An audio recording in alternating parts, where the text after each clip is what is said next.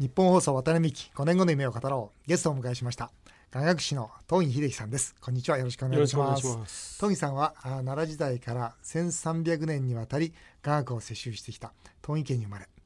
高校卒業後宮内庁に入られます。宮内庁の楽師として宮中儀式や皇居での雅楽演奏会で活動。退職後は東儀秀樹として CD デビューし科学と現代音楽を融合させた独自の音楽活動を展開されております NHK の大河ドラマ「篤姫」では孔明天皇を演じるなど俳優としても活動されております最近はイクメンとして注目され独自の子育て論を綴った東儀家の子育てという本を講談社から出版されております。まあ、今日はあの教育子育てということで大変楽しみにしてまいりました。えー、まずは東儀さんあ1300年前から続く東儀家学家というものをちょっと説明していただけますか？はい、あのー東儀家ってその雅楽っていうこの音楽、はい、あの芸能をずっと守って捧げてきている家なんですよ。はい、あの天皇家天皇そうです。あのーはい、だから職場も僕はずっと皇居に勤めていた時期が長くて。で雅楽っていうのはその神社やお寺の神や仏に捧げる音楽であったり皇室の儀式で使う音楽それをこうずっと守ってくる家が僕の家だったそれ東儀家がそれを守ってらっしゃったと、はい、今ちょうど手元にあの2つ楽器,、はい、楽器をお持ちいただいてるんですが、まあ、多分どんな音が鳴るかもそんな知らないと思いますよ。ちょっとのちょっと音をなまず説明していただいて、はい、楽器えー、とこれはね昔の人は天から降り注ぐ光が音になったというふうに伝えているんですけどそういうなんか格好もしてますよね。竹でこう、ね、上にこう向かっていくような。17本の竹が束になってるような楽器なんですけど、はい、こんな音がします。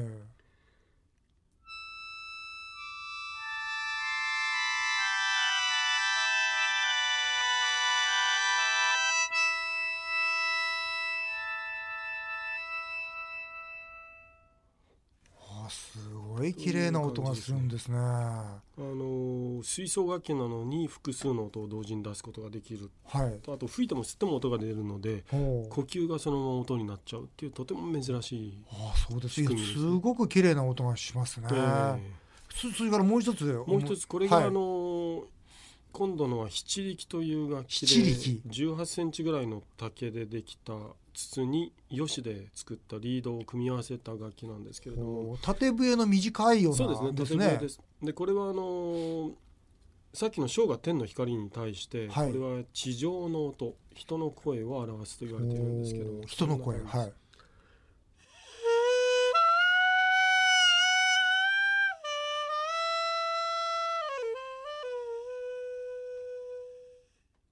いうなんか趣のある深い音がしますね。そうですね。これはあれですか、その雅楽はこの皆さん何人ぐらいでこのあのー、一番こういろいろな演奏形態があるんですけれども、一番代表的な、例えば管弦っていうこうオーケストラみたいなものだと、はい、16人編成が一番バランスがいいと言われてますね。で楽器はこれ2つ以外には？あとは横笛の流笛というものとか、はい、あと琵琶琴打楽器そういう編成ですね。初めて聞かせていただきました。ありがとうございました。あトギさんのお父さんはでもそれでも普通の商社マンだったんですよね、はい、でお母様がトギ家の家系。じゃあお母様も演奏されてたんですか？あのね皇居で勤めるのは男性の役割だったのでそうなんですか。母は趣味で書をちょっとこうたしなんでたレベルですね。じゃあ例えばおじ様とかまあ、トミさんにはおじ様とかいらっしゃったらその方々がこうそうです。僕の祖父は演奏家としておじい様が？あそうですか。でお父様は商社マンでですから子供の時タイやメキシコでこう育ってで、エレキギターをこう演奏したり っていうことで雅楽とは全然違う。そうですね、はい、どちらかというと洋楽三昧でロックに目覚めて中学高校なんかの本格的にロックをバンドで組んで将来ギタリストになりたいとかそういうあの洋楽の方面で身を立てたいと真面目に思ってました、ね、で思っていて、まあ、高校まあ、出ますよね、ええ、で高校卒業するとこの宮内庁に入られるわけですよね。そうなんです。それまたどういうきっかけで？あの高校の2年ぐらいになるとみんな進路をこう意識するようになるじゃないですか、はいはい。まあ、でその時にこう僕はやっぱり音楽家になりたいあのその西洋系のポップな音楽家になりたいって言った時に、はいうん。その母親がそこまで音楽にこだわっているんだったら雅楽に目を向けたらいいのにトン池なんだからっていうことを言われたんですよ。でも普通高校生ぐらいでロックにやジャズに走っていていかない、ね、いきなり雅楽をやってみろと言われてもピンとこないんだろうけれど、うん、この僕は高校生ながらにこの自分のトン池の血っていうもののこう意味とかなんとなく感じていたのと、うん、あと小さい頃海外に住んでいたので、はい、その海外に住んでると自分が日本人であるっていうことがすごく浮き彫りになってわかりますわかります。で周りの人が日本を誤解していることにいちいちこう正そうとしたりとかっていう感覚だったので、うんはい、日本人が日本の文化を背負って立てるっていうことの誇りとか意義とかってすごくこう感じるようになっていて、ね、でまた雅楽をやるって言った瞬間にロックを捨てるわけじゃなくて、うんうん、それはやろうと思えば同じ音楽でいくらでも一緒にできるから、うん、まあでも音楽的なこう感覚は自信があったから、はい、ジャンルが関係なくてもこうやっていけるんじゃないかと思いました、ね、ちなみに高校卒業まではその賞とかいうものはやってませんよね？全然やってなかったでも何もできなくてもその学士として東義家だから入れたんですいやいやあのー、そこから訓練を7年間皇居に通って訓練を受けるんですよ。でそのために普通だったら小学校卒業したぐらいでこう訓練をしていくんだけれども、僕はこう思い立ったのがもう遅かったんで、はい、例外としてまずだから無理だと言われたんだけれど、そんなこと言わないで試験ぐらい受けさせてくれって言ってでそれで音楽の素養を認めてもらってスタートできたんですね。はあ、つまりそれはあれですか？あの普通の人でもその仕事ってできるってことですか？今はそうなりました。あの昭和の初期ぐらいまではこの楽家と言われる闘技家とかいろいろこう決まった家があるんですけどね、はい、1,000年続いている、はい、それに絞られていた仕事なんですけれども、うん、今はこういろいろと家の人でもなり手がいない場合が男の子がいないとか、うん、で人が減るのもいけないからといって一般から公募するようになってって言ったって23年に1人入るか入らないかっていう狭きもんですけれど、あそうですか、えそれ中には先ほど言ったオーケストラ全員だと16人とかおっしゃいましたけどあのメンバーはそんなたくさんいらっしゃるんですか？25人です、25人いらっしゃる、え毎日じゃあ毎日皇居に通って、うん、その日課をこなして、はい、この腕を絶やさないように継承して練習してでそのいろいろ皇室の儀式っていうのがいっぱいあるので、はい、それに音楽を捧げるっていうのが仕事ですね。あの皇室の中ってどんな感じですか？それは秘密です ね。いやいや、でも我々ちょっとね、あんまりね報道されていない部分で、はい、例えばあのいろんな儀式があってそういろんな儀式ってあんまり知らないですもんねそうですね。一般の人。あのね分かりやすく言うと一般家庭で法事ってあるじゃないですか、はいはい、お父さんの何回忌おじいさんの何回忌って、はいはいその時に法要お寺でしたりとか、お経を読んだり。ああいうのが皇室の神道にあって、はい、でそれが神道って100年単位でこうお祭りをするから、はい、例えば後醍醐天皇の600年祭とか そういうのがいっぱい出てきちゃうんね、いっぱいいろんな天皇の何百年祭っていうのがあってあとこのそういうものじゃなくて諸々の神様に音楽を捧げてこうお祭りをする日っていうのがあったりそれが皇居の中に神殿があってその前でずっと何時間も音楽を奏でていたり誰もあの人は見ていないところで脈々とそういうことがやられてるんですよ。でもあれです東木さんはまあその宮内庁の中ではまあなんかその音楽をやられる方ですよね。雅楽師の中では割とでも変わってますでしょ？すごく変わっていたと思います。あのまず入り方してからして、ね、小さい頃から入ってないし、うん、で高校卒業してから入るっていうことはある程度いろいろなこうものを触れて例えば僕なら音楽だったらロックだったり。ジャズだったりそういう価値観があって始めているっていうのは異例中の異例だから僕の先輩が僕より年下だっていうようなそういう段階なのでそういうだけでも異質な感じでしたね。でもあれでしょ結構なんだあいつって割と後ろ指刺されたり。もうしょっちゅうですでその最後の方ではもういろいろなメディアに登場し始めたり、はい、こう CD を出してしまったりとか。あもう中にいらっしゃる時から CD 出してそうです。やめる覚悟で出してるんですけれどねでもやめたいと言ってもなかなかこうやめさせてくれない。あそうですそれは僕に才能があるからなんですけどね。隠せない才能なんですね。まあでもあの引き止められながらも僕は自由にもっと音楽活動したいし、うん、で僕は外に行ってもこの古典の雅楽の継承できるし、うん、あとオリジナルの音楽も自分のペース配分で生きていきたいからと言ってやっぱりやめることをずっと言い続けて、うん、でやっとやっと了承してもらって退職できたんですけど、ね、ここで、まあ、トギさんのい、まあ、なんて言いますかインタビューあるんですけど割とその皆さんからやっかまれたりね、ありましたね、うん、あのそんな時あるじゃないですかそのやっかみとかね世の中多いじゃないですか。そのねどんな対処されたんですか？例えばあの朝こう職員室みたいなところがあって。毎日こう顔を出しに行くんですけれども、はい、ガラガラっと入っていくと、はい、あ今の今までもしかしたら僕の悪口言ってましたねっていう空気が残ってるんですよ。だけど、はい、それってこの後ろ指を刺されている側でよかったなといつも僕は思って、刺す方じゃなくてよかったなと、それは後ろ指っていうのはやっぱりなんかやっかんだり、うん、羨ましかったり何かへこまそうと思ったりするっていう嫌なマイナスな気持ちじゃないですか、後ろ指刺すってだけで。そっち側じゃないってことはどんなに僕は幸せな方向にいるんだっていう。でいつも思っているから、こう全然へこまないんですよ。ああ刺されてる刺されてるってかなり結構自分の中でこうワクワクしちゃってたりな言われている方ってのはやっぱりいい方なんだって簡単に思えるからだから結局指を刺す方もへこんでくれないから刺しがいがなくなって結局何でもなくなっちゃうんですよ。へこまないってこ大事なかもしれないですね。でまあその宮内庁まあ退職されるわけですよね、はい、辞めたら何やってやろうと思ってたんですか？いやあのー大きな目標があるから、うん、でそこのレールがうまく見えたからやめてるってわけじゃなくて、うんうんうん、自分のオリジナルの音楽でこうなんとかいけるだろうっていうこのやみくもなこう算段っていうか、得体の知れない自信というか そうあのーね、これだけあるんだから大丈夫っていう保証が全くないんですよ。でしかも宮内庁って国家公務員だから、こう老後の保障もピカイチだし、ね、よくご存知だと思うけれど年金とかももうあと社会的信用度がかなりのところにあるからそこをやめる人っていないんですよ。でもそこをやめるからにはよっぽどのいいレールが見つかったんだろうとみんな思ったんだけれどレールどころか枕木一つも僕にはなくて